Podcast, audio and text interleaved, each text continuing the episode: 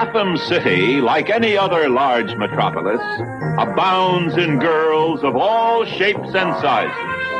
Debutantes, nurses, stenographers, and librarians. Gotham City Library, Miss Gordon speaking.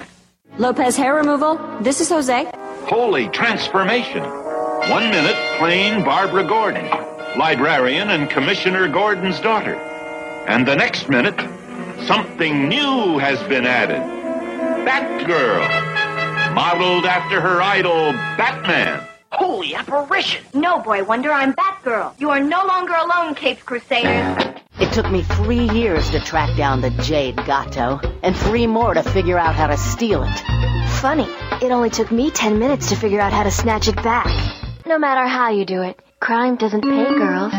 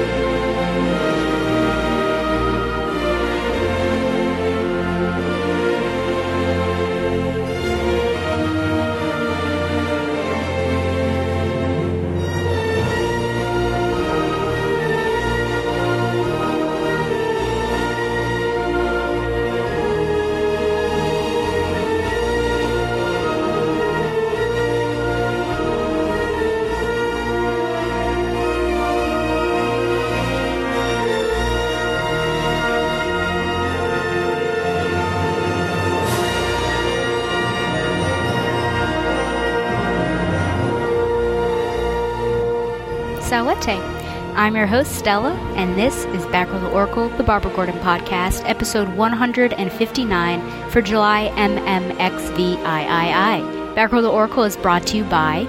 This podcast is part of the Batman Universe Podcast Network, hosted by the BatmanUniverse.net. Check out everything related to Batman and the entire Bat family at the BatmanUniverse.net including news and original content related to comics, movies, television, merchandise, video games, and more. Also, check out some of the other unique podcasts that TBU has to offer. Consider supporting this podcast by becoming a patron on Patreon. Even $1 can go a long way in supporting this content that you enjoy. Look for a link over at thebatmanuniverse.net to offer your support now. And now, on with the show. Afternoon, everybody. Ryan! How's that baby treating you, Mr. Daly? Like Thanos, snapping his fingers at my bank account. In that case, how about a beer on the house? Sure, gotta give my mouth something to do between podcasts. Say, Ryan, I don't get how you have so much time for podcasting. Doesn't your wife want you spending time with the baby? Would you? Truth is, I think she's a little worried about how much time I'm spending with the kid, ever since his first words were Dagobah system. now she wants me to go out and do something mature, something productive, and most of all, something lucrative that can support the family. So you're going to. Podcast about Cheers, yeah. That kid's not going to start college for 18 years. I got time. Cheerscast, the podcast where everybody knows your name. Coming soon to the Fire and Water Network.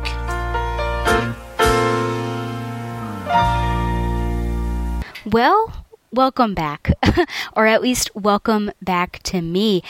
If you recall, I didn't talk about it too much, but I went off to Kenya for about 16 days, and I guess you could subtract two of those or something because of the flight over, which was uh, rather long. And of course, there were many things that went on during that flight, as well as security, which is uh, security is always very interesting at different airports, especially when you're in a foreign nation. Well, Kenya. I was we started off in Nairobi and then we spent the majority of the time in Nyeri, Kenya, and then we spent the last bit at uh, Masai Mara, which is a conservancy. So the the purpose of going over to Kenya, if I hadn't talked about that, was to spend a good amount of time at a children's home that my church is partnered with over there, called Tumaini, and Tumaini also has uh, a sister home called Huruma. And we didn't stay there because there aren't any facilities for us to stay over there, but we did. Uh, I visited that place twice, whereas everyone only visited it once. And so, really, we, if there was a project, we were going to pick up a project at either of the homes. We had things to give the kids gifts, supplies, you know, balls. That's absolutely what they want the most. And really just to fellowship and spend time with the kids there.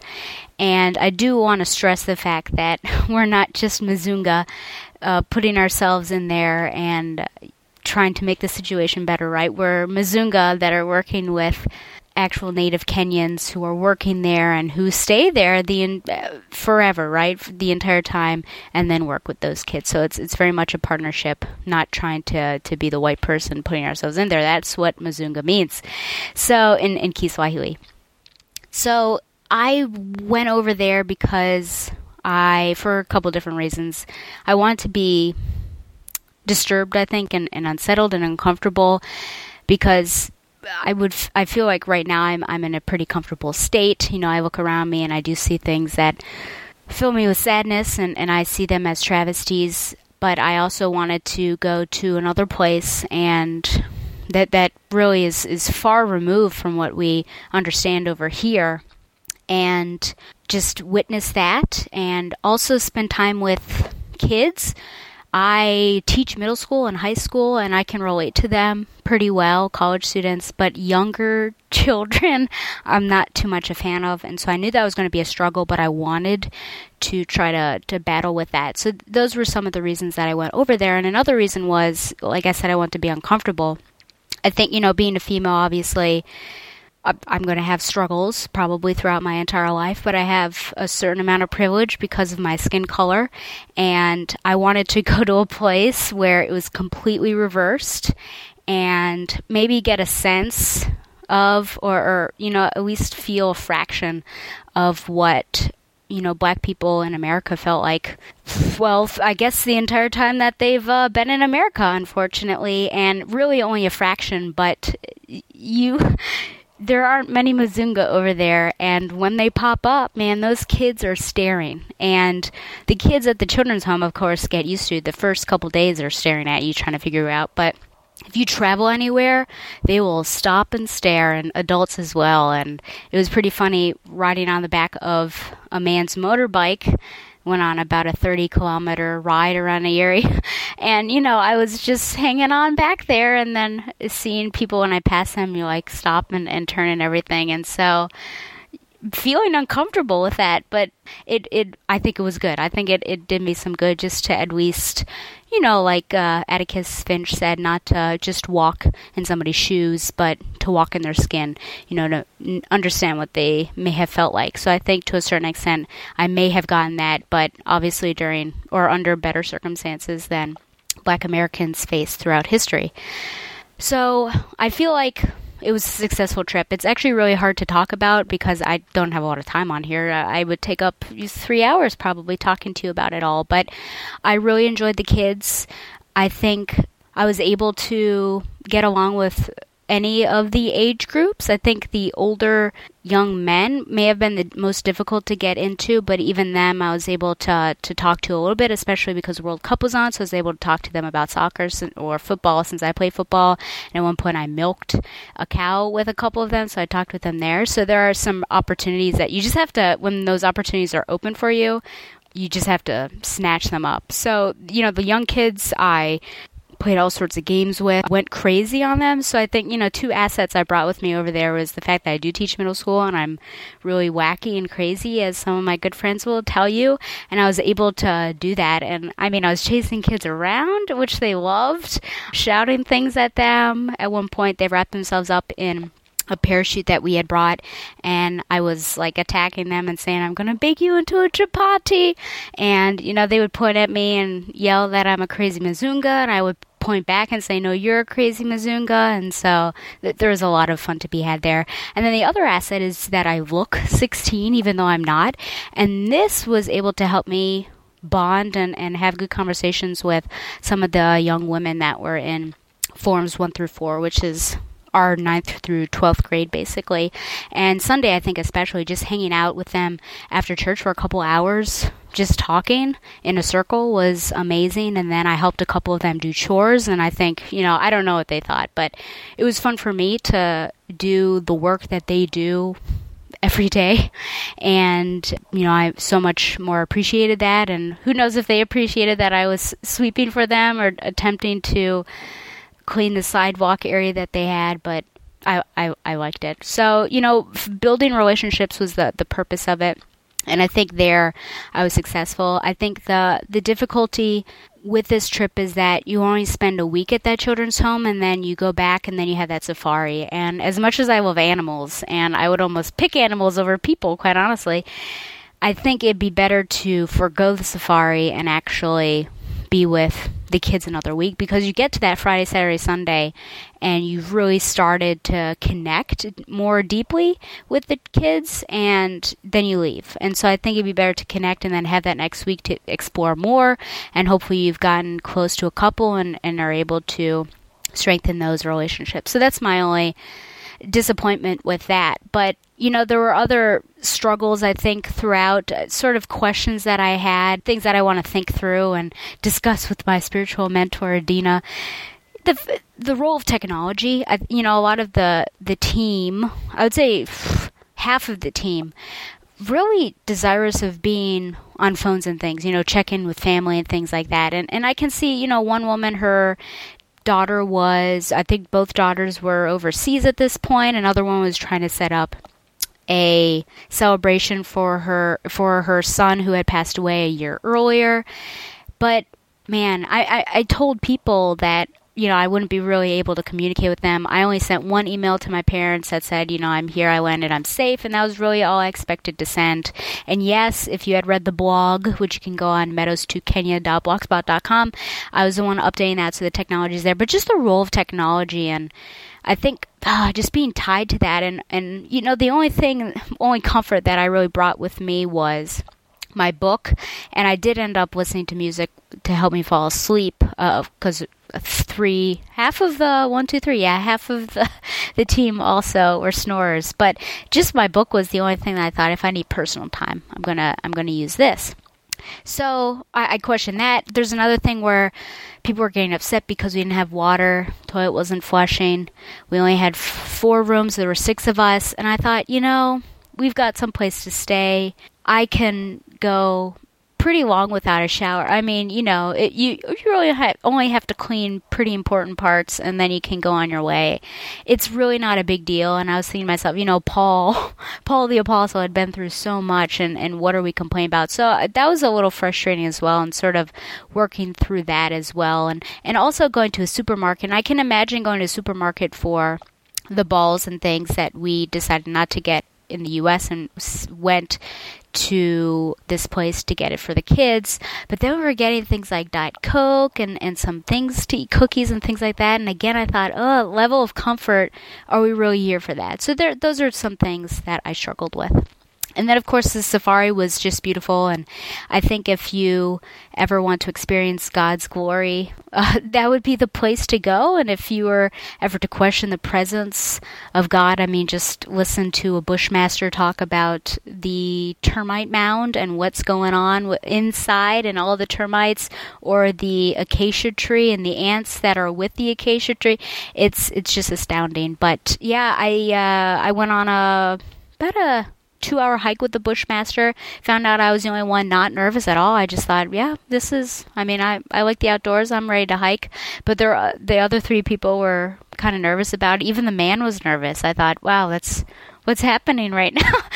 so, eh, I don't know. The entire trip, I thought if I I'm just flying, flying by the how I say is flying by the hem of God's robe, basically. You know, whatever experience God wants to give me.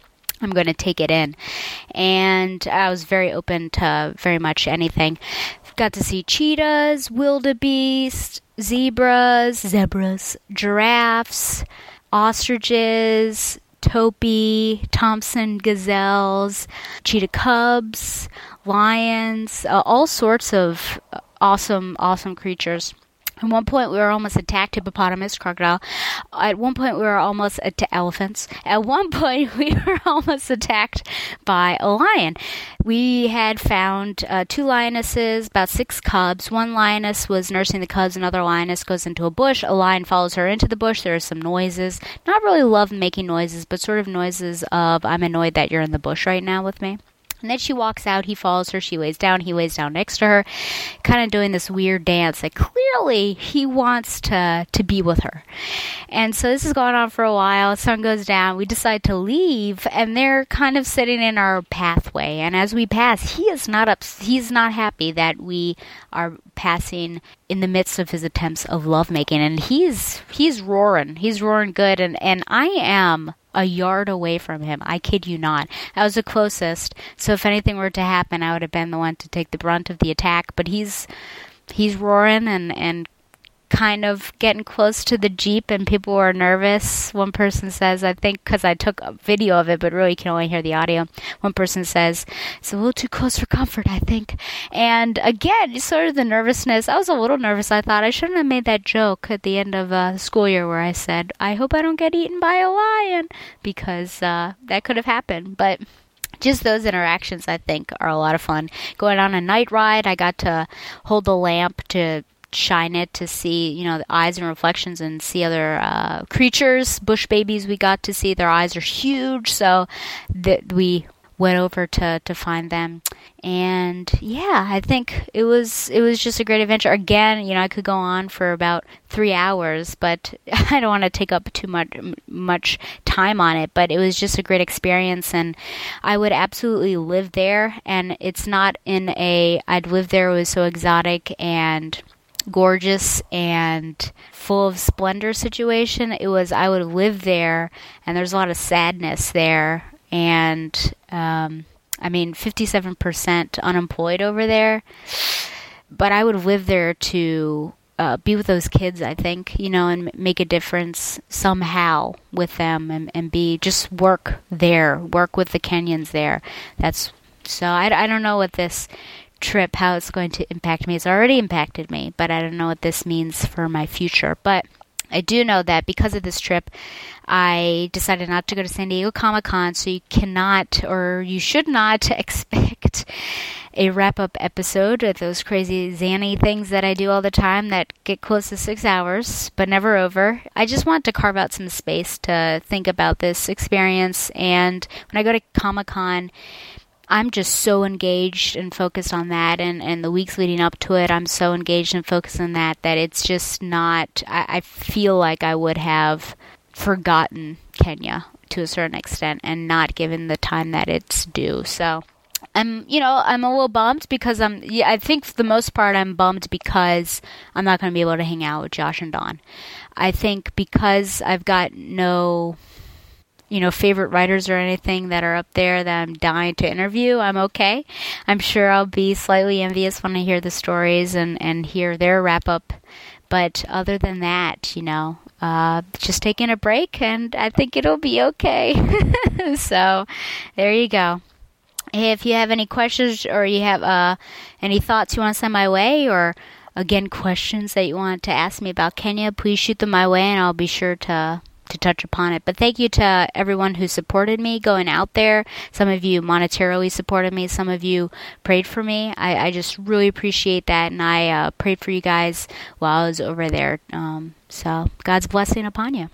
Well, now to get into some actual comic stuff there's going to be a new Batgirl costume and a new status quo. And so this happened. When did this happen? June 15th. So a couple days after I left for Kenya, probably the first day that I was in Nairobi.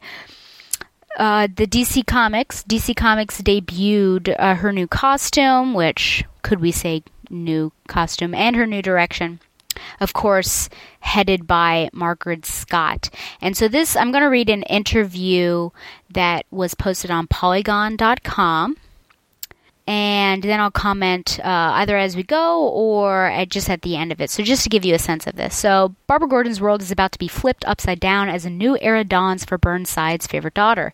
Complete with a brand new look and an all new creative team made up of writer Mairghread Scott and artists Paul Pelletier and Elena Casagrande, Batgirl is leaving her neighborhood and heading back to Gotham City proper to face down a new and deeply personal threat, starting with Batgirl 26 on August 22nd. With the design concept by Sean Gordon Murphy, Babs' new look is a pretty far cry from the pastel purple moto jacket she's been wearing since the Batgirl of Burnside soft reboot back in 2015.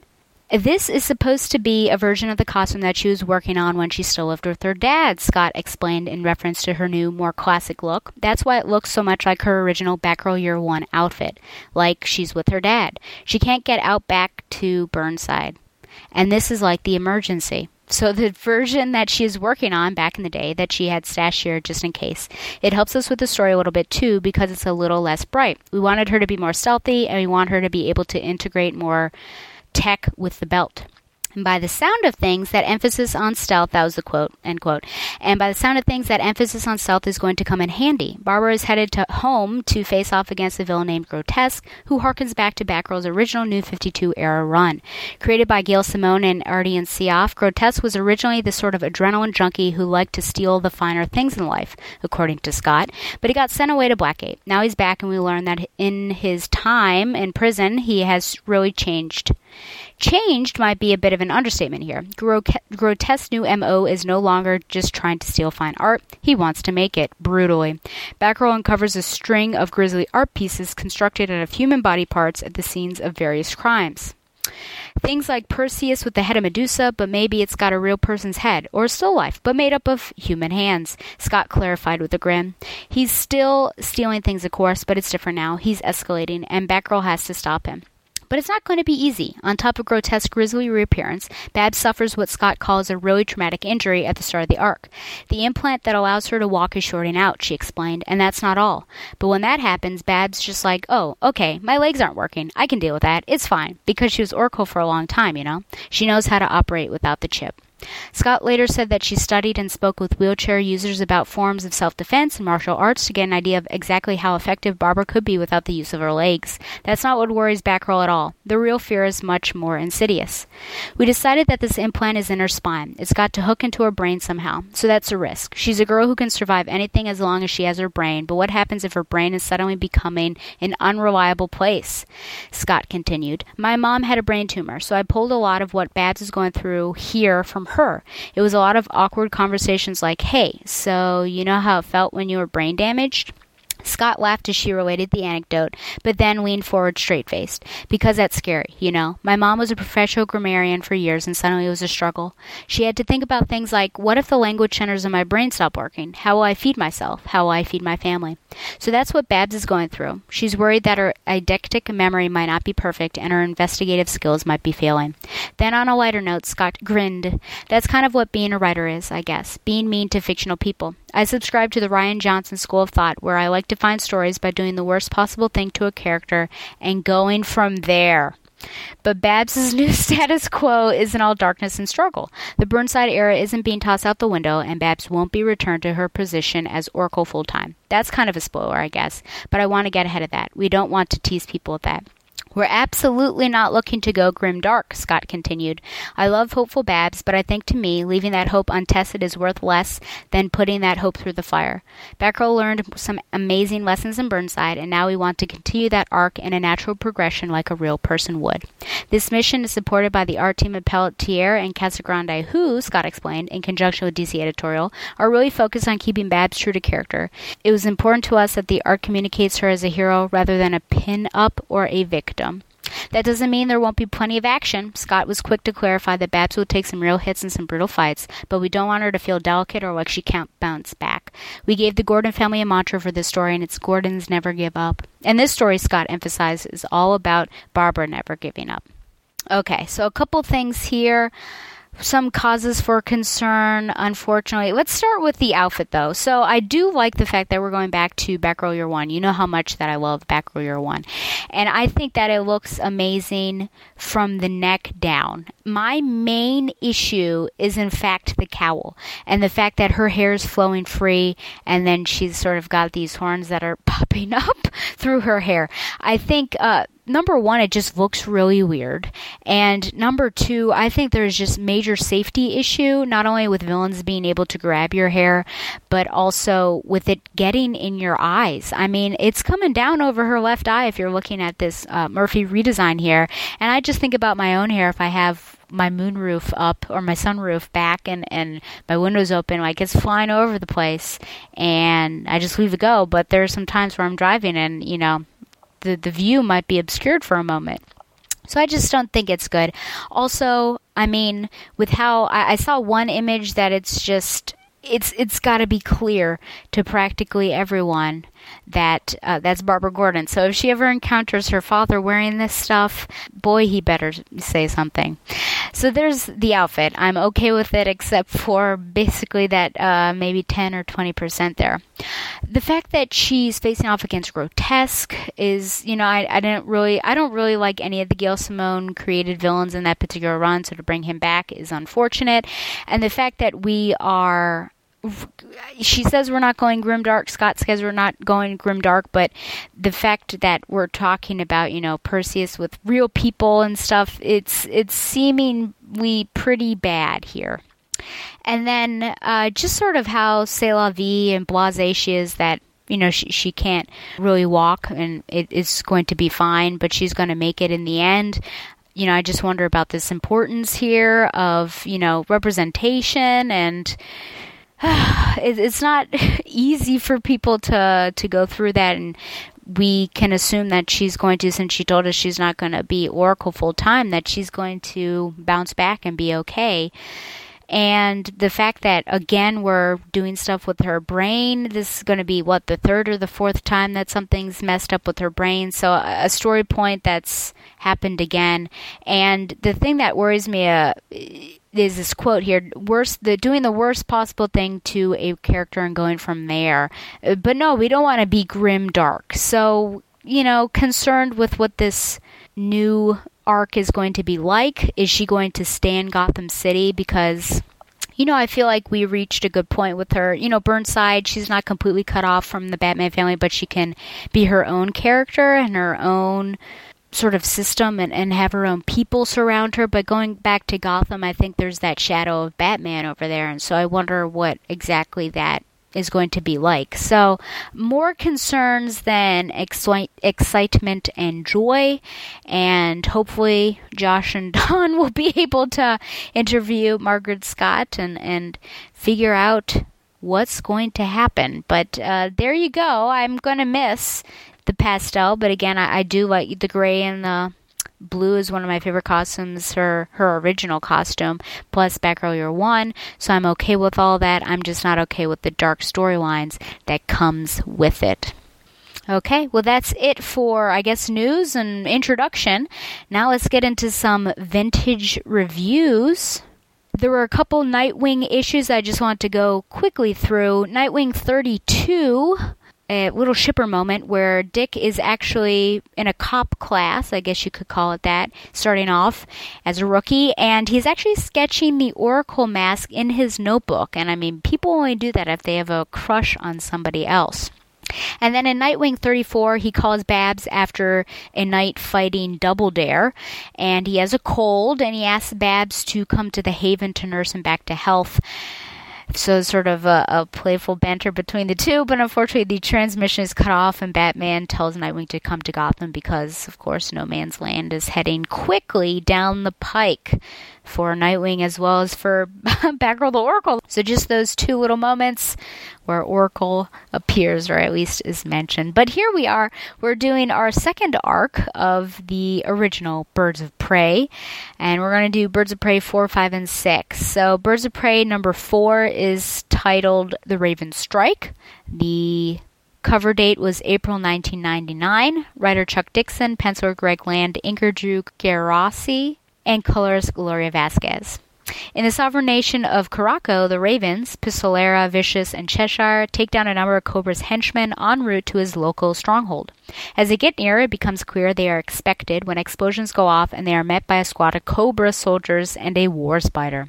Cheshire quickly destroys the war spider, bringing Cobra Prime to the forefront where he congratulates the ladies on their work, and Cheshire tells the rest of the ladies that he is both their target and contractor. He brings the ladies into his base where he informs them that he has an assignment for them retrieved something near Lake Makachitahu in Minnesota that if he were to send Cobra units to get, they would be conspicuous, but the ladies should blend in. Black Canary happens to be vacationing in the same area. On her drive up, she discusses Oracle's relationship with the Batman family, with Black Canary calling her a Batgirl. During the discussion, Oracle makes a point to say her relationship with Nightwing is strictly professional, so Black Canary asks to be set up with him. When she asks, Oracle ends the conversation and distractedly drops a book. The unknown person watching her, Beeb, on cameras makes mention that they feel like a voyeur, and she immediately gets an email from Beeb, whom she notes always seems to catch her at her worst, and they have a short chat. At the lake, Black Canary rents a cabin, and the clerk asks her if there's a convention in town because there's already a few pretty girls checked in. So this not conspicuous thing is working out really well there, Cobra Prime. The clerk, Gary, shows her to her cabin, and they pass the Ravens, who are talking about the amount of money and manpower Cobra has spent to retrieve what they have been sent for. When she asks what there is to do for fun, Gary mentions monster watching for the local lake monster, a new legend since she was last in the area, spotted by some tourists. After Gary leaves, Black Canary takes off her transmitter necklace and earrings.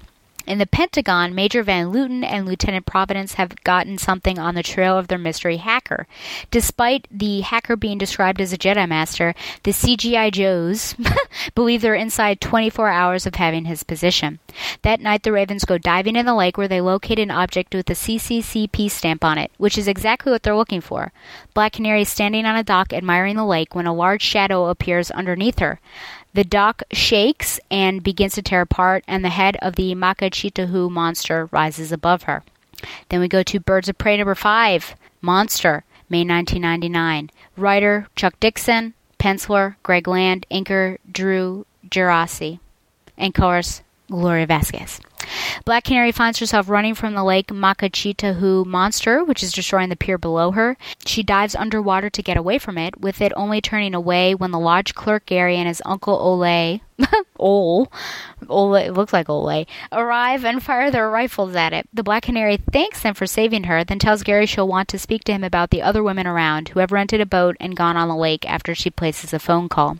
She makes a 4 a.m. call to Oracle and tells her she's found the Loch Ness Monster in Minnesota. At another part of the lake, the Ravens, Cheshire, Pistolera, and Vicious surface after having located the Soviet satellite Cobra sent them to locate and find that their boat is missing and the lodge has been replaced by a volcano. In the Pentagon, Major Van Luten's CGI Joes have tracked their Phantom hacker through a variety of systems to the Gotham Blüdhaven area.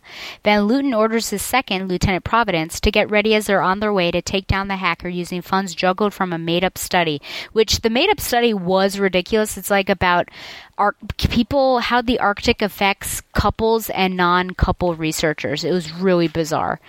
And then I think Providence says, "When did when did the research turn out?" And he goes, "They didn't do it. That's where why we took the money." It's very weird. While Black Canary and Oracle discuss possibly looking into the monster, two men burst into Black Canary's cabin, yelling her codename and firing guns. They attempt to confirm their kill, noting that Prime doesn't like half measure, but she outmaneuvers and subdues them both. Reconnecting with Oracle, she confirms that the men are working for Cobra, and both ladies figure that they have to be in some way connected to the creature in the lake. Elsewhere, the confused ravens discuss their situation, with Cheshire positing that the radiation she picked up underwater was from neutrinos, until Vicious distracts her by pointing out a herd of mastodons. Oracle, unknowingly being watched, warns Black Canary that the lake she's chosen seems to have a recent history of Cobra activity and they must think she's there to expose them.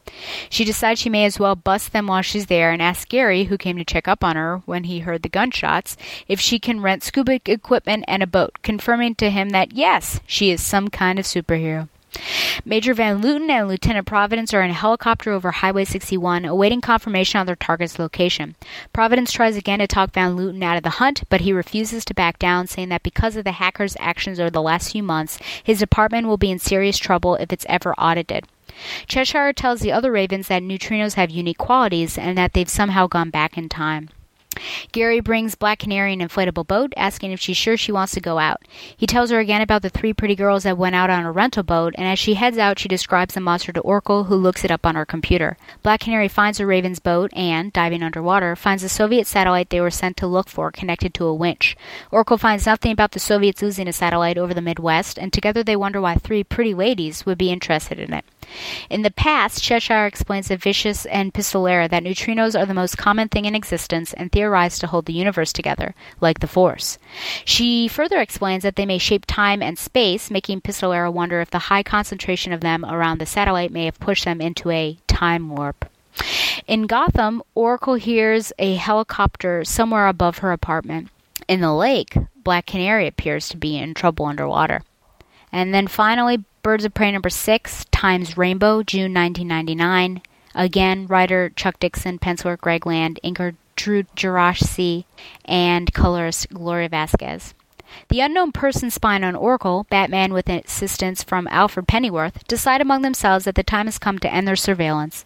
Batman tells Alfred that he only wanted to make sure Barbara was stable in her role as Oracle, and since she is, he can pull the plug. As soon as he does, Oracle's voice is heard in the Batcave, chastising Big Brother, thank you 1984, Batman for setting up the cameras, which she knew about the entire time. Finished yelling at the Batman, she turns back to her computer to talk to Black Canary diving at Lake Makachitahu, Minnesota, and watching a Cobra submarine make its way to the Soviet satellite she just recently discovered. Stuck in the past, the Ravens, Cheshire, Pistolera, and Vicious, begin to bigger among themselves. Cheshire decides to dive back to where the satellite was in the hope that it has a time exempt space around it and they can somehow be sent back to their real time where Cheshire intends to make Cobra Prime pay. In his submarine, Cobra Prime explains as the satellite they're looking for is Solaris 2, shot into space by the Soviets two decades ago and forgotten about, but controlled by Cobra, who brought it home when they learned it had trapped a large number of neutrinos. A botched re entry placed it in Minnesota, but Cobra Prime intends to take it to take control of the world from the distant past. Black Canary aims a video transmitter at the Cobra soldiers as they work towards floating the satellite and begins looking up the craft online when a sudden harpoon pierces a diver. The Ravens, successfully transported back to the present, engage Cobra while Black Canary hides, and Oracle looks up their insignia and puts Black Canary on hold to tend to a sound at her window. Major Van Luten leads his team crashing through a window to find their phantom hacker, finding Roland Desmond, who proceeds to decimate the soldiers. Taking one of their headsets, he relays a message to their commanders that since they have seen to have no warrants, and he doesn't know why they would wish to break in on him, he will let it go as a mistake if they do. In Gotham, Oracle finds and releases a bird before returning it to the computer. Haha, see what you did there, Chuck Dixon. Black Canary has begun fighting the other ladies, while Oracle relays Cheshire's name and bad history. After the Ravens take off, Oracle tells her to stay with the satellite, and Black Canary notes seeing the monster as the cavalry. The monster rushes the submarine, tearing a hole in the side. Cobra Prime flees in an escape pod while Black Canary cheers the monster. On the shore, Cobra soldiers are arrested and a Star Labs crew arrives to take the satellite. Since the monster survives the attack on the submarine, Gary and his uncle make a billboard to draw tourists. The Ravens and a number of Cobra soldiers, however, are sent back into the past again. The time is unspecified, but a group of natives row at them from out of the fog. And then we have a weird prologue, which comes at the end. Should technically be an epilogue, but we'll assume that's a prologue for the next story. A woman named Sib, working for Humanity International. Boy, did that kind of bring me back to Babs working at the, what was that? Human Research something something, Humanity Research Department, HRD. Anyway, Sib uh, enters her office to find a man in a coat, hat, and mask standing there. He asks her whether her organization frees prisoners, then tells her that he is a prisoner he wants freed not through the group's usual tactics, but by having her relay information to someone who is to call her soon. Two things before I forget them, because sometimes when I go through the synopses, I happen upon things. But it's interesting that Gary keeps talking about these pretty ladies, and then Black Canary assumes that something's awry with these pretty girls. I just wonder what her connection was, because something hasn't necessarily happened. Does she assume the ladies, the pretty ladies as he calls them, brought up the lake monster? The other thing is, where's the connection between Cobra and the lake monster? Are you just assuming because Cobra's there? Cobra is there because the lake monster is there? And then also with this lake monster, if this Solaris 2 has been there for two decades, shouldn't there have been way more lake monsters filtering in accidentally? So just some some questions about that. I do want to talk about the covers because these are always cool. And so with four you have, because if you recall, Carolyn Cocca was talking about this, you see two frames of just Barbara's head. Oh, I guess, oh, never mind. One, two, three, four. Four Barbara heads but just on computer screens. You get a full body in five as well as some heads, lots of focus. Uh, sorry, that was six. And six, you get a full body. And then five, which is, you know, Jurassic Beach is kind of clever here, and you've got the footprint in the sand and everything. You just have Dinah laying on an Oracle towel. So you actually still get Oracle in there. I think my favorite is absolutely number six, just with the clock tower, and you're assuming that those government people are going to pop in and get her, but they don't. You've got uh, her on her monitor, as well as the guys on security f- camera, and then, of course, her doll but also just with the ravens popping up i think that's also a very cool action cover and then jurassic beach i think is just clever there so, yeah, the return of the Ravens. I liked that the issue opens with them both fighting and obviously having some team issues because you get to see how the machine works, the Ravens work. That Cheshire is obviously a team leader and probably the most capable, and then both Pistolera and Vicious have some sass to them and their own quirks, and I think the team reflects the birds of prey in a way. The fact that Cobra hired them to kill makes sense because he needed to test their metal, and I'm pretty sure that there have been movies that have done that as well. But did Cheshire know the entire time? Why, if she did, why didn't she tell her cohorts? Would it have made a difference? Hmm. I like Dinah talking about Nightwing to Oracle, and Oracle getting her feathers ruffled is amazing. So you can tell, obviously, that she doesn't want Dinah asking Nightwing out, so just pushing towards some romance there. What are the chances that Dinah would go on a vacation to a place that the Ravens are in Minnesota and that a CCCP satellite is? But hey, luckily for us, we get a cro- crossover with, uh, you know, this year's Jurassic World. Part of me actually almost would have liked to see Gary be a member of Cobra sitting on this discovery, you know, because sometimes you've got you what you think to be normal people, but then you find something sinister about this and you're like, oh no, actually they're not they're part of this whole thing and they're protecting it. it reminds me of an old Emma Peel and John Steed Avengers where they go to Murder Town, right? And you think everyone's nice and normal and they're only a couple people, but they're actually all not normal.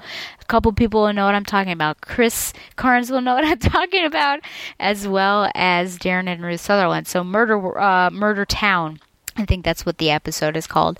But anyway, so I thought it'd be cool if he was like that. But then again, it is nice to have Gary and Uncle Ole or Ole have this, um, you know, this sort of small town feel and almost like a Grunkle Stan and, and the Mystery Shack as well. Thinking about the hashtag MeToo movement, should Dinah be touching Gary's face and giving him a kiss, even if he does enjoy it? Hmm. I was thinking about those panels when I was reading this. I also wonder uh, about the facility of texting underwater. So Oracle can obviously, uh, she still has audio, but Dinah can't talk now that she's underwater with her scuba gear, but she's texting during a mission and even in the middle of a fight when she says blah, blah, blah, blah. It seems like a bad idea. The one thing that I didn't think was so well sussed out with this is the neutrino science. I felt like it was only partially thought out. Even Cheshire isn't allowed to really finish her lesson before she is silenced by her team. And if the satellite brought the neutrinos down to Earth, why would it have a neutral area around it? It would seem like that would go to different places as well. So that's something that I don't necessarily understand, unless it's like home base and it just stays there and it's giving off everything. Ah, I'm trying to work through it.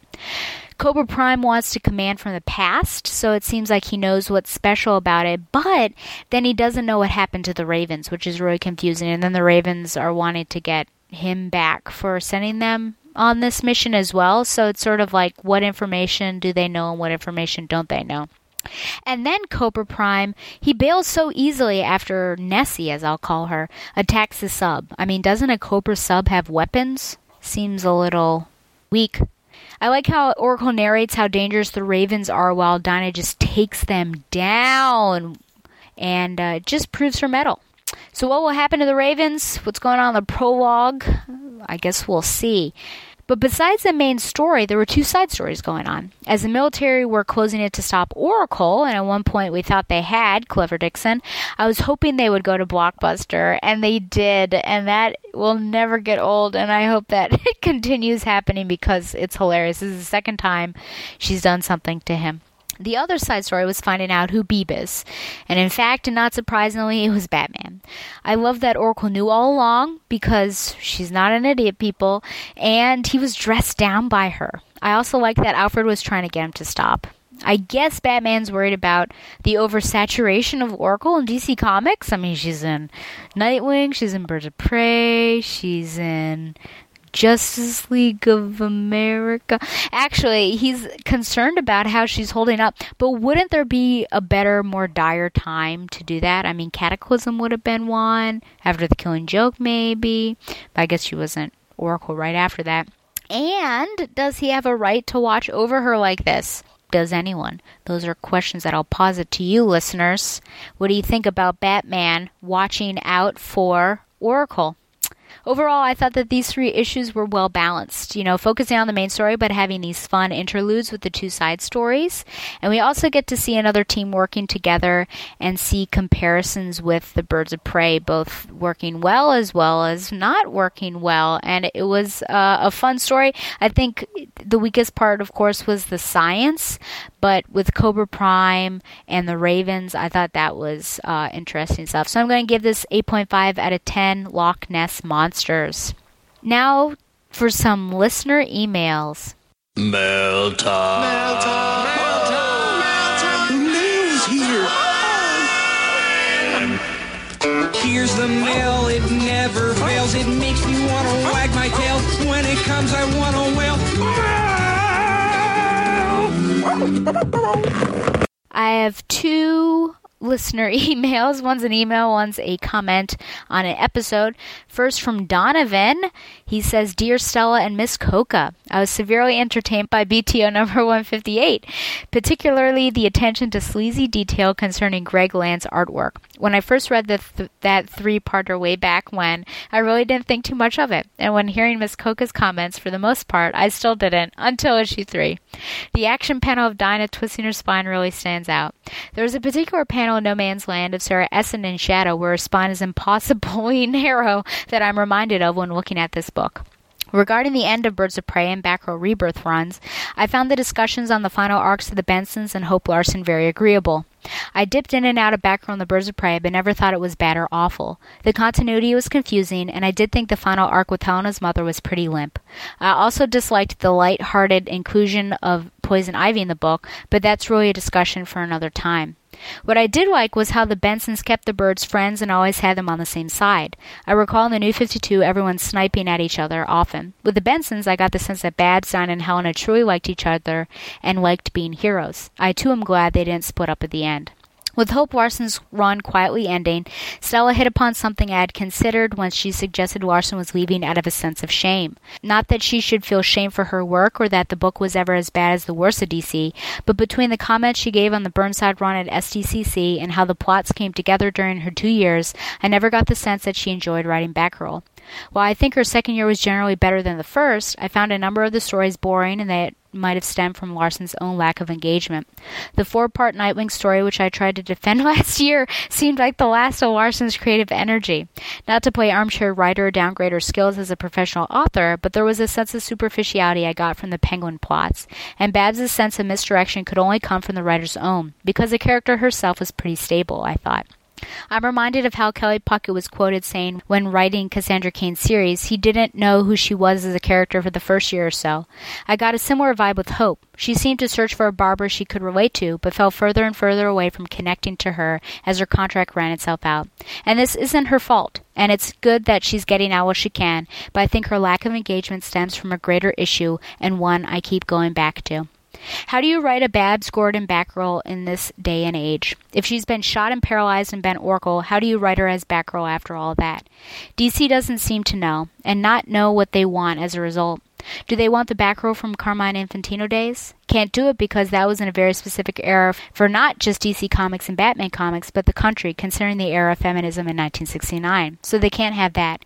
They can't have Yvonne Craig. They can't have Tara Strong because Babs is forever separated from the Bat family, seemingly because she can barely tolerate any of them save for the Dick Grayson. They tried for the Dick Grayson. They tried to de-age her, but there's not a clear through line between a young Batgirl and an older and experienced Batgirl, and if there is from the pre-crisis comics, they don't seem to recognize it. What they're trying to go for is an idea that's never been tangential or materialized, a Batgirl that existed on her own in this modern era of sidekicks and history. We've not been given a flashback story of Barbara choosing to be Batgirl again. It's just been assumed because that's what DC wants her to be. Even if her quitting has been retconned, who is she in relation to her mask and her civilian identity? Is Batgirl just Barbara putting on a voice and being tougher on people she pretends are strangers to her, or is it her with a purple helmet on? Because DC doesn't know, the writers don't know, and the character doesn't know. Until that happens, the books are going to continue to generally disappoint. The only ones who seem to know were Fletcher, Stewart, and Tarr because they never stopped to question who Batgirl was, and as a result, the character felt comfortable in her own skin, and we liked her for it. I gave Chris's Batman Adventures reviews another chance, but my sensitive heart can't take his critiques. I love issue number six as a great closed door mystery, something I've never seen repeated in any other era of Batman, be it the Denny O'Neil 70s stuff or otherwise. I yelped, Aw, come on, at a 6 out of 10. Sorry, man. I thoroughly enjoy Carolyn Cocca on the show and hope she'll return. She seems like a real kindred spirit to Stella's bruised, Batgirl loving soul. Looking forward to No Man's Land and the countdown to Cassandra. Prope Finem. Donovan Morgan Grant. Don, as always, very well written. Uh, I'm thankful for you writing in. I know Carolyn Cocca is also uh, appreciative of the kind words that you said. And that's true. You know, it is, you know, who is this? Barbara Gordon now. And even in this next issue, we'll see that I, she still doesn't know because she's reconsidering library sciences. Part of me thinks it might be time to sort of put her on hold and bring in someone new to be back or someone new old, if you get what I'm saying there. Because I think there was an opportunity, especially during that Penguin arc, for her to go back to politics. I, I think there were hints there that apparently I was grasping at straws, or as it may be, the posters in the boxes. But there was a real opportunity for her to to do something like that, and I think mature to a certain extent, and also maybe feel like she was accomplishing something and and getting to the character that she wants to be, and if possible, having that mentor role again because she is i think she's sort of chafing she's chafing on this fence between adulthood and young adulthood and I think that might be one of the problems is the writers can't put a finger on whether she is a young adult or an adult and sort of her life experiences. And I, I think that may have been the problem with the de aging because if you de age, you can certainly do certain things, but you got to keep on that path. But then they're trying to do other stuff, or I, I don't know. I, I guess all of her issues and her confusion at her character might be because she's younger. So I guess young people have, you know, identity crises. I don't know. I, I feel like I have identity crises all the time. But yeah, good questions and, and something to certainly consider. And now I, I, think it'll be really interesting to see what this Mairghread Scott, Barbara Gordon back is going to be like. Feel like it's going to be a Gail Simone one, but we'll see. I mean, if I if she doesn't want to go grim dark, I wonder what Mairghread Scott considers Gail Simone if she doesn't consider Gail Simone grim dark, then we're going to be in a load of trouble. Here we go. Uh, next is from Ian Prime, aka Ian Miller, from episode 158.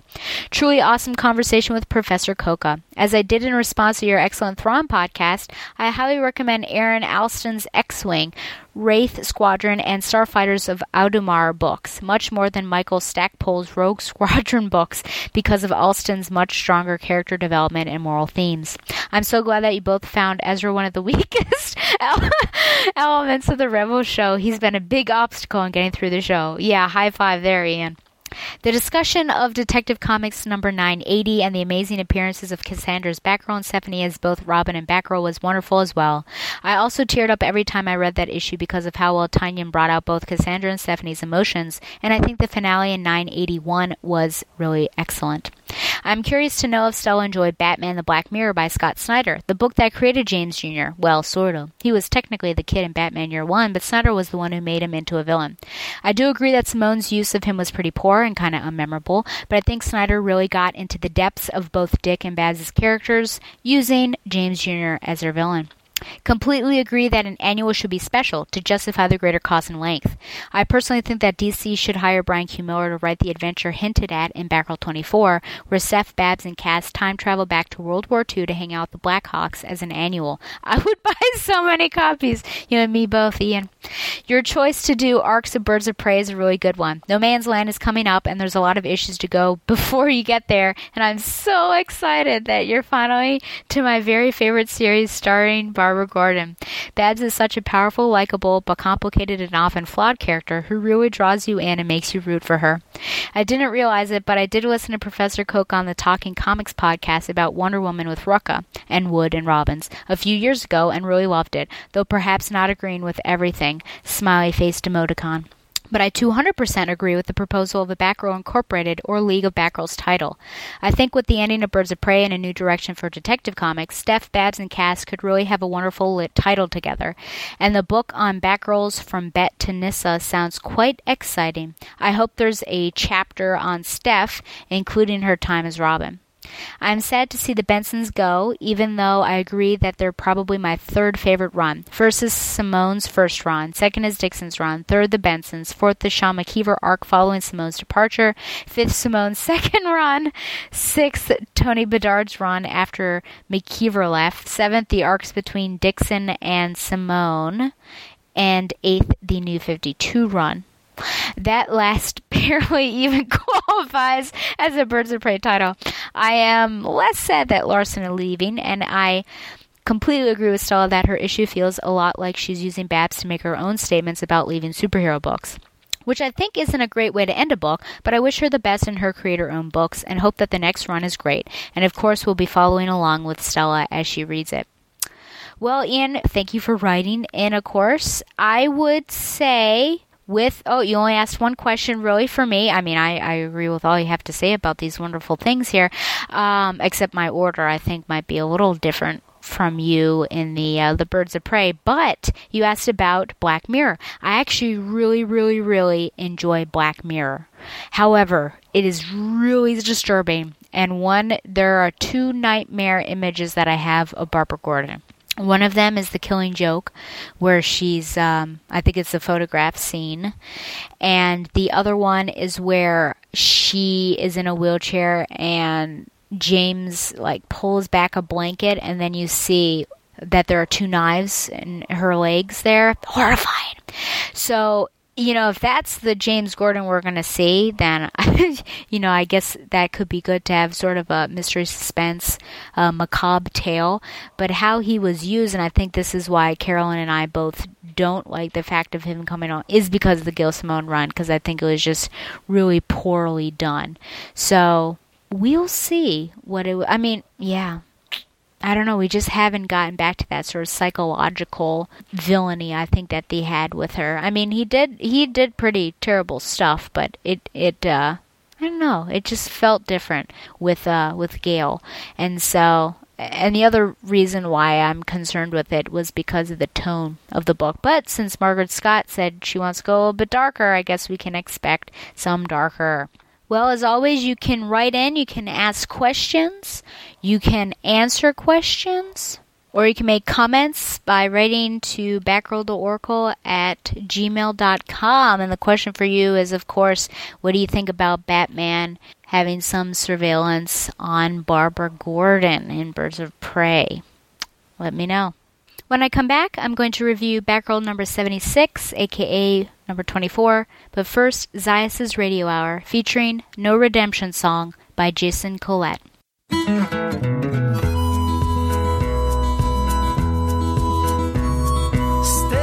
stoned on Highway 401 In a band of the Southern Ontario bastard sons I let my soul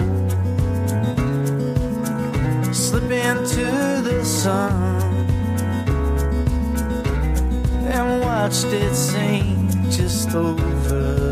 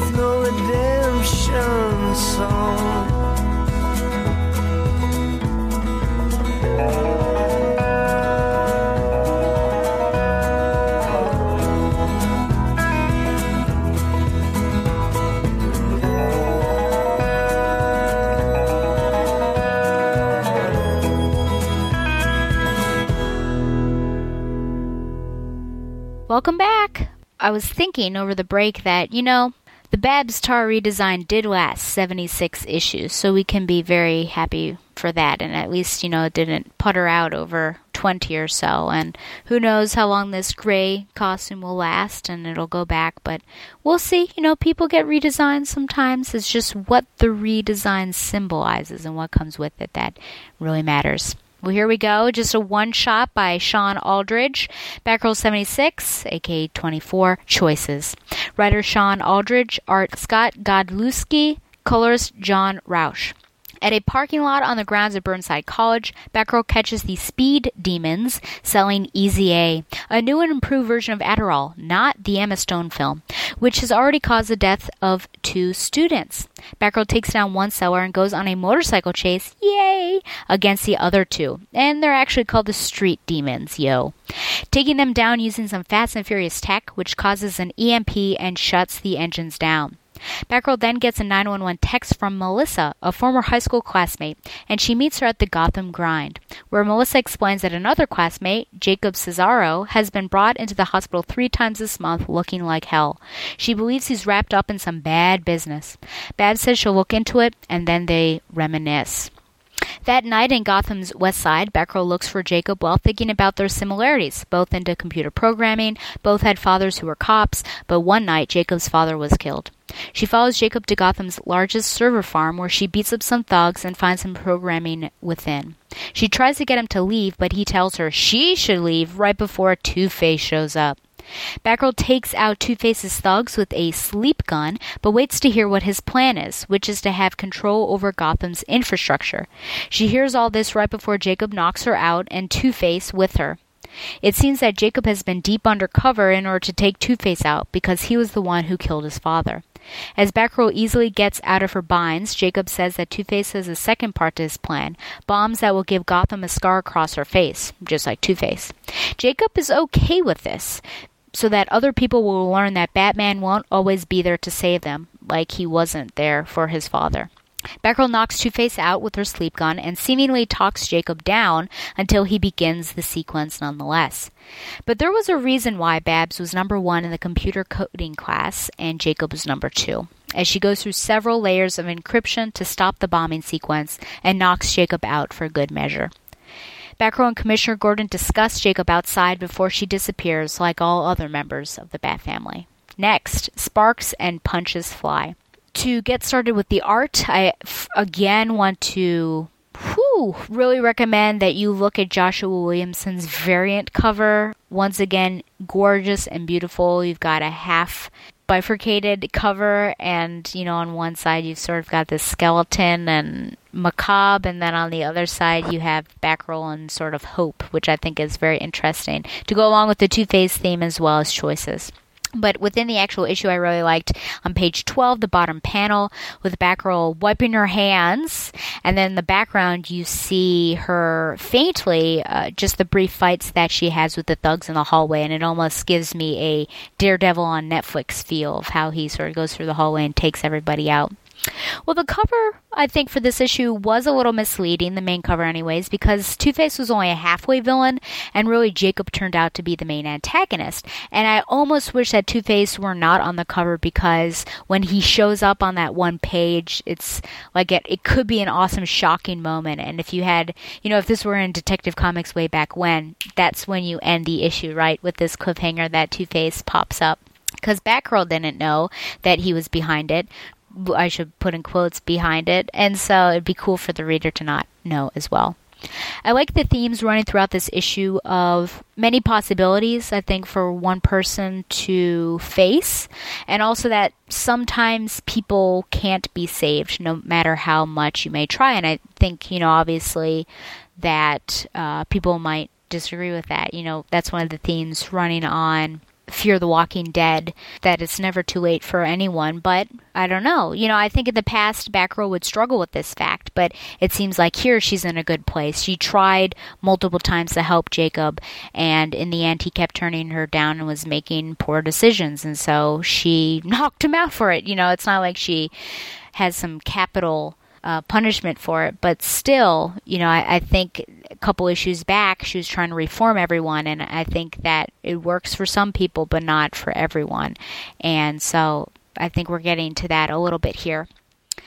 You know, the difference between Jacob and Babs, if we think about many possibilities and different roads taken and, and the what ifs, is really Jim and that relationship. Not just that she had a father and Jacob didn't, but that she had someone who was a real moral pillar and example for her. And I think that's something that you see exemplified throughout the entire issue, as well as that conversation that they have in the end of it.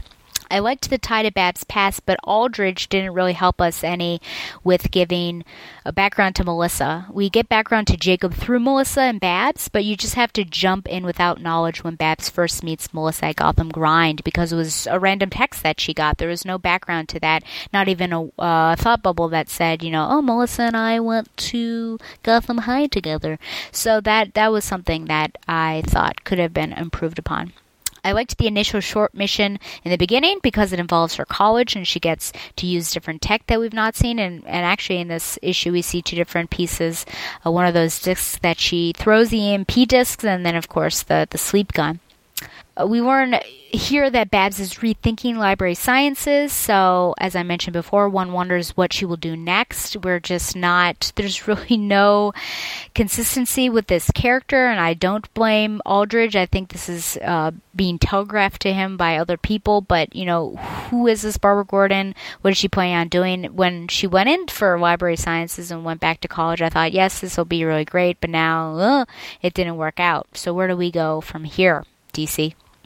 The conversation at the end makes me again wonder if Jim knows her secret, mainly because Batgirl says her father taught her something. She thanks him for being alive, both of which are more than hints. And also, when you say, My father taught me that, then someone who was her father would think, Hmm, I taught my daughter that too. So who knows about that? I thought overall that this issue was really well rounded, well written, and in character, which obviously is very important. I just thought it was a, a breath of fresh air. Also, the art was really well done, following in the path of others as well as adding new flares. I wish I could see what Aldridge could do with the character given more time.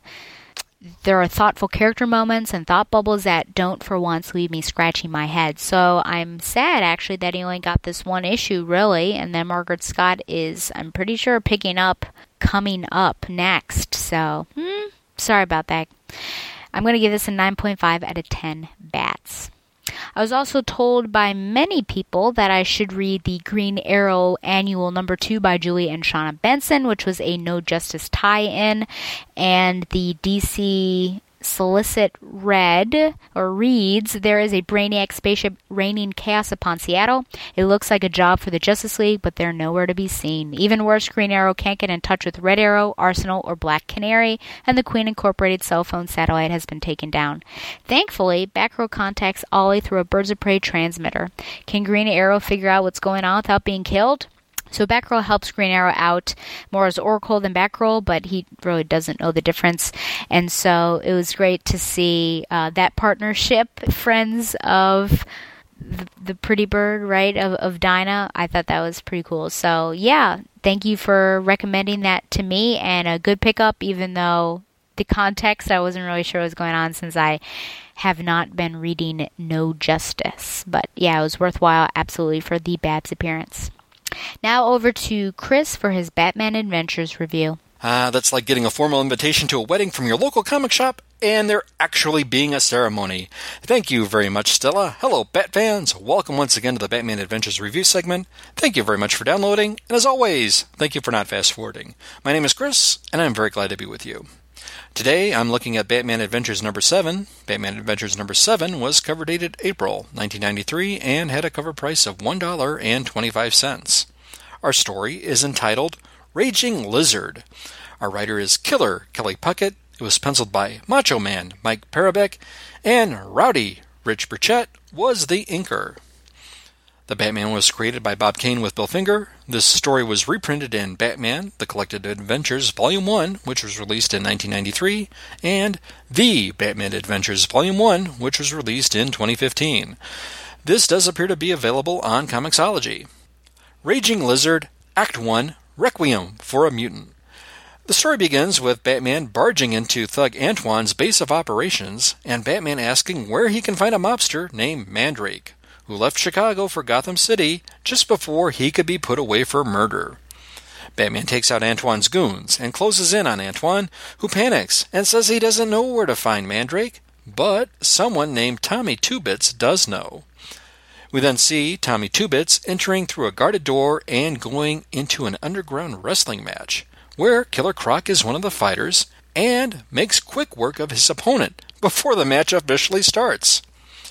Croc's trainer Mickey tells Croc that his next opponent will be some unknown called the Masked Marauder. Croc is eager to take him on, but once the fight starts, the oversized Masked Marauder quickly takes Killer Croc out in under a minute. Afterward, Killer Croc has his gear packed and leaves, dejected. Act 2 Eye of the Reptile. Tommy Two Bits visits Mandrake and warns him about Batman. Unfazed, Mandrake tells his two goons, Frankie and Johnny, to go with Two Bits and take care of Batman, Chicago style. And I'm sure they aren't talking about hot dogs or pizza. Meanwhile, Croc's trainer Mickey talks Croc out of quitting wrestling. Batman tracks down Tommy Two Bits, beats up Frankie and Johnny, and asks Two Bits where he can find Mandrake. Back in the ring, Killer Croc is renewed and pummels his opponents. Act 3 Under the Waterfront. While Killer Croc has a rematch with the Masked Marauder, with Mandrake in attendance, Batman busts in. Batman eludes gunfire and starts to take out the other goons in attendance, but the Marauder punches Batman. A stunned Killer Croc gets up and takes out the Marauder, and he reclaims his title belt, while Batman bags Mandrake. Batman tells Killer Croc he got what he came for, and for Croc to keep his nose clean. Croc walks off with Mick and tells Batman that's hard to do when you live in the sewer. The end.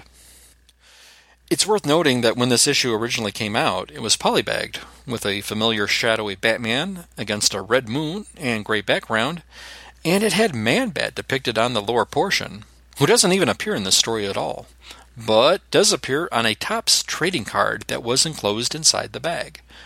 This was a promotion for a set of Topps Batman the Animated Series trading cards that were out around this time.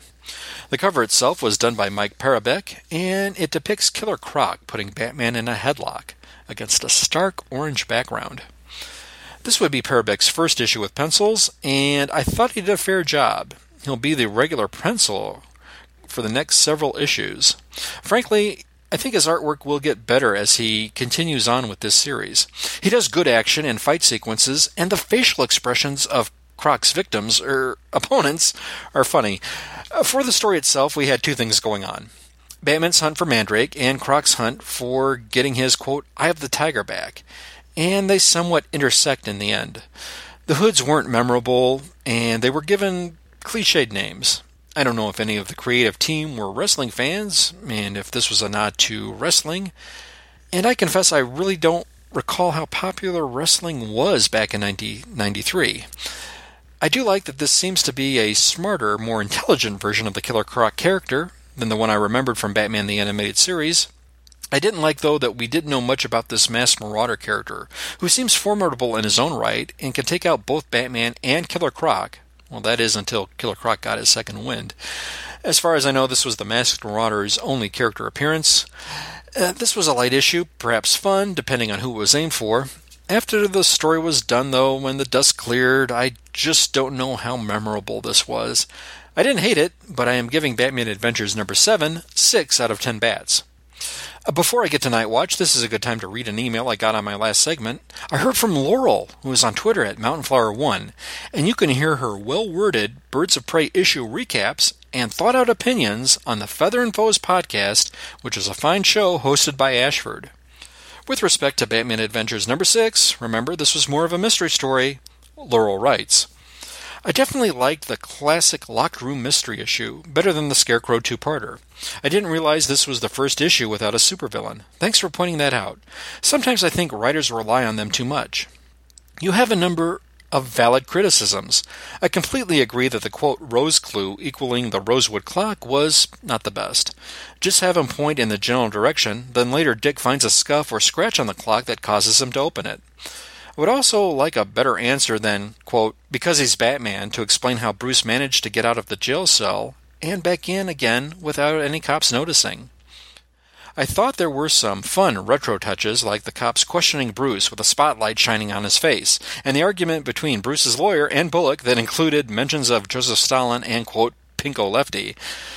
It was nice to see Dick get to do some investigating. The Bat countdown hand signal was clever and established how in tune Bruce and Dick are.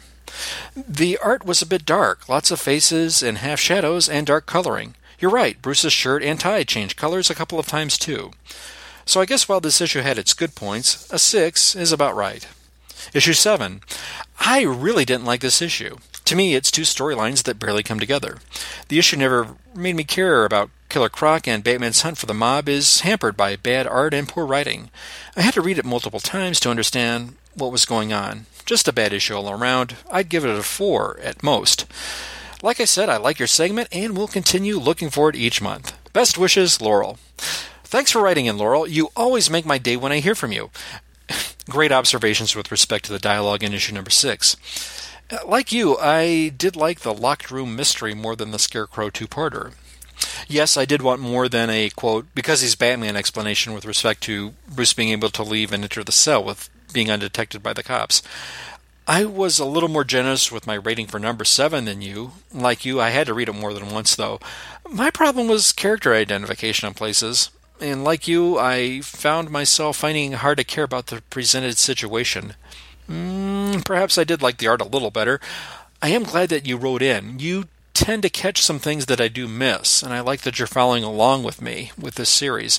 I really appreciate your feedback, and I'd like to hear others' opinions of these stories. So, if anyone else would like to write in, you can contact me by email at bruce.wayne at gothamcity.us.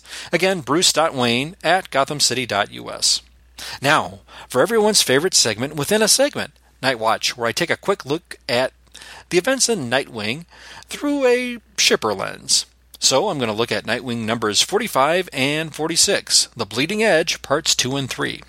So, real quick, broad brushstrokes, spoilers, Blüdhaven has been infiltrated with tech that is infecting not just computers, but the citizens as well. There are Russian mob women, and the guy behind it is someone Dick has been giving self defense lessons to. In issue number 45, Dick wakes up and he finds that he's in bed with Barbara. But we later learn that he is in a VR world, and she is not the real deal. Later, Batgirl does appear in the issue and helps Nightwing. But Dick does get infected at issue's end. In issue number 46, Batgirl saves Dick from a fall. Later at a safe house, Batgirl notices a facial distortion on Dick's face, noting that the corrupted tech has gotten in under his skin. Batgirl punch tases Dick unconscious and dresses him in his Nightwing costume while he's out cold. Nightwing awakens and asks Batgirl, You dress me? To which Batgirl answers, Nothing I haven't seen before, Dick. And honestly, your other clothes smelled like gym butt. Batgirl also placed a visor on Nightwing that allows him to toggle between reality and virtual reality. And later they go to investigate and infiltrate Mirage Technology. The end. Ooh, wow. A lot going on here. And things that give one pause. And I wonder if anything happened in off panel land.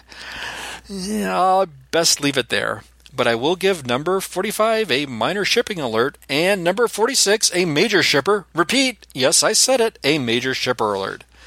And I'm left to wonder what Stella will make of this. This concludes this edition of Night Watch. A little news and a comment before I go. For any Batgirl completists out there, please note that Batgirl appears in a few panels and a couple of pages in a softcover trade paperback that came out a couple of months ago. It was called Reconstruction Reminiscing and Rebuilding Puerto Rico. It's an anthology book that teams up a superheroine called La Boricua with some other DC characters, and the book was put together by Eduardo Miranda Rodriguez. Creators involved include Greg Gail Simone, Greg Pak, Reginald Hudlin, Denys Cowan, Tony Daniel, Ken Lashley, and Bill Sienkiewicz, among others.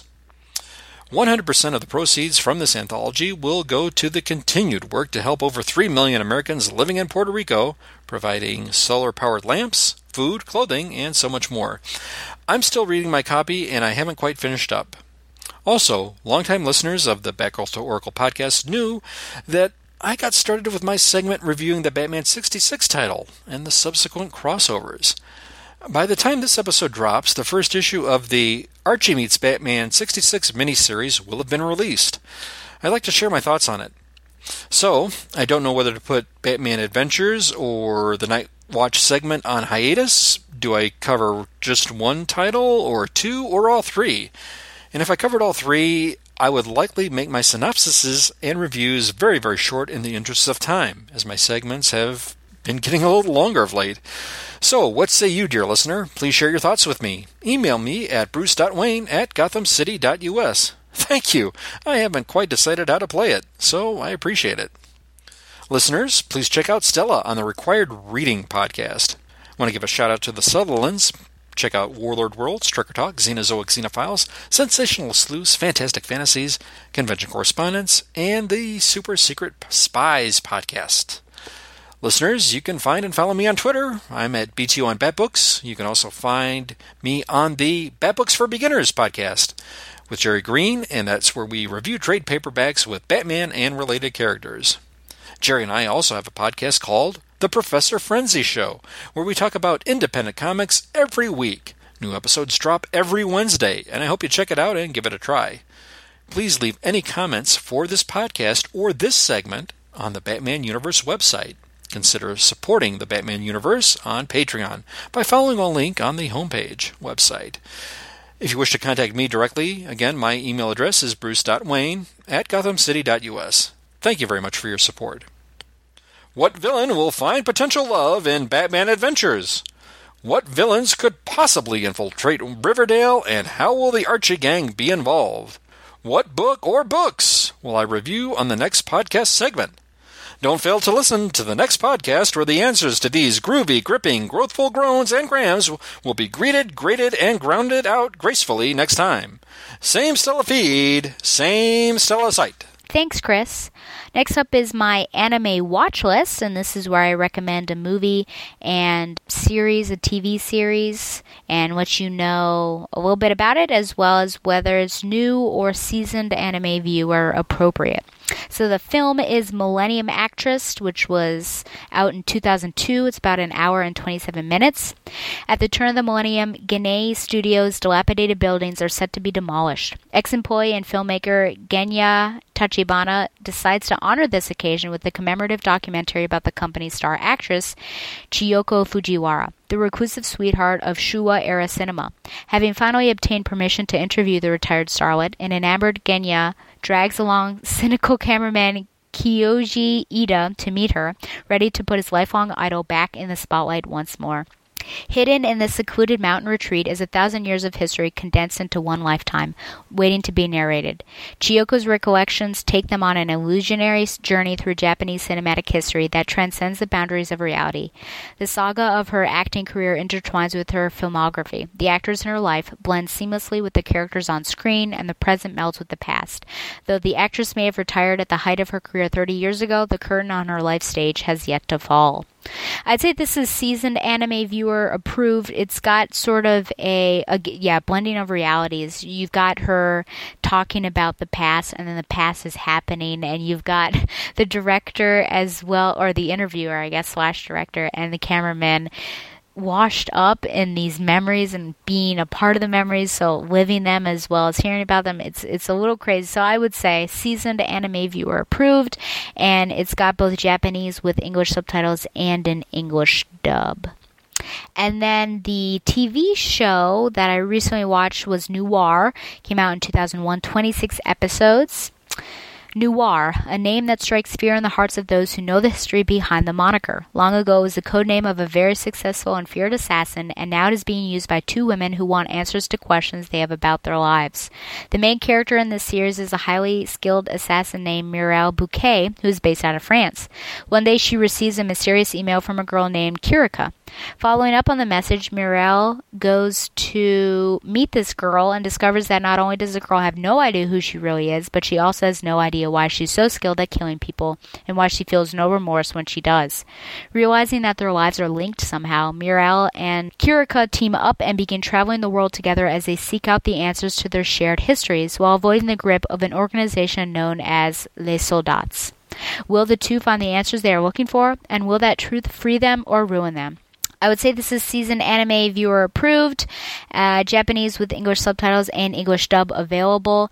It was okay. I wanted to watch this because there's this genre, I guess, of girls with guns, and this has uh, two spiritual successors, they call them, that I'm interested in. I once I started it, you know, I was somewhat engaged. It's not the best one that I saw. This is probably not a Gleaming recommendation, but you might like it. But I just couldn't figure out sort of this relationship between the two women. Uh, well, the I guess the woman and the girl, because she was very cold towards her, but then uh, you know at the end it's like, no, don't kill her. It's very odd. I mean, are you friends or are you just kind of letting her follow you around? So, kind of trying to work through that. Not my favorite animation style as well, the sort of the small faces and the pointy chins. But I, w- I do want to look at the other two successors and, and see if I like them a little bit better. So, those are my two recommendations. And finally, my literature recommendations. I read a lot here or so it seems. Star Wars The Last Jedi Cobalt Squadron by Elizabeth Wayne. This focuses on Paige and Rose Tico and the Cobalt and Crimson squadrons of Star Fortress bombers as they attempt to covertly provide aid to a planet blockaded by the First Order.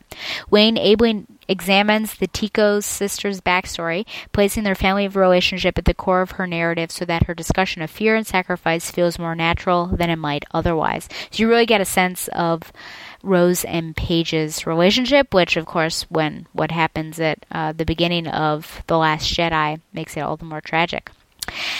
Excalibur Epic Collection Volume 1 The Sword is Drawn. A legendary new team is born. Meet the United Kingdom's champion, Captain Britain, and his paramour, the metamorphic Meggan. They'll band together with former X Men Nightcrawler and Kitty Pryde when Gatecrasher and her TechNet target Rachel Phoenix Summers fighting to uphold Xavier's dream, UK style. The five heroes from Excalibur. From their lighthouse base, they'll tackle the ferocious war wolves, the unstoppable juggernaut, and Mojo Mayhem. Things get wild with Arcade, the Crazy Gang, and the X Babies, and really heat up as Excalibur is drawn across the Atlantic to an inferno raging in New York. And also, the Epic Collection Volume 2 of Excalibur, the Cross Time Caper. Amazing adventures across the Marvel multiverse. England's premier super team takes their show on the road in an interdimensional odyssey. Kitty Pryde, Nightcrawler, Rachel Summers, Captain Britain, and Meggan face a truly epic journey through incredible alternate dimensions, guest starring nearly every hero and villain you can think of, or very unreasonable facsimiles thereof. But what do Crusader X, Centurion Britannicus, Chevalier Britain, and Lady London all have in common? Why, they're all Captain Britain, of course. Traumatic transformations and titanic twisters await. My goodness, that cross time caper just went on for a very long time.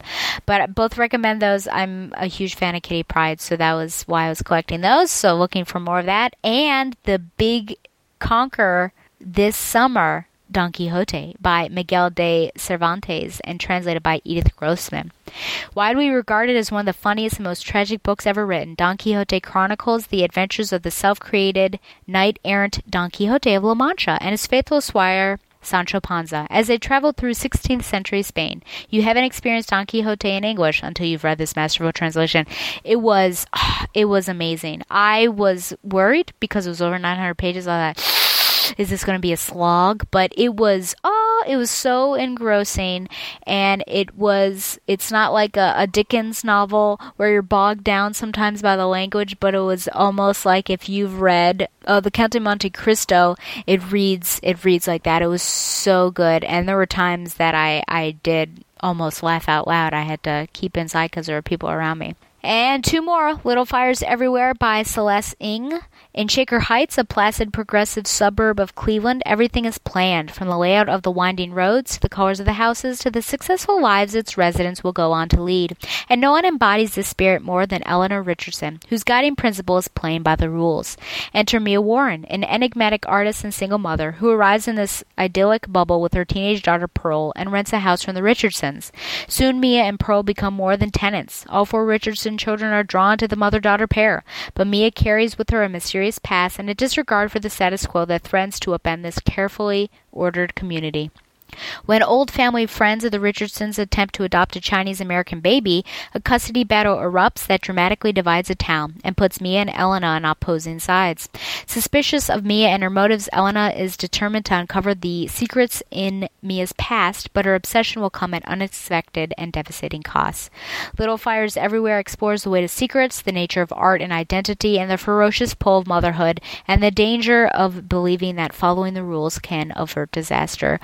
Really good. I think I heard of this because it's, I think it's on Reese Witherspoon's book list, which it's funny now. I guess she's um, like Oprah and has her own little book list there.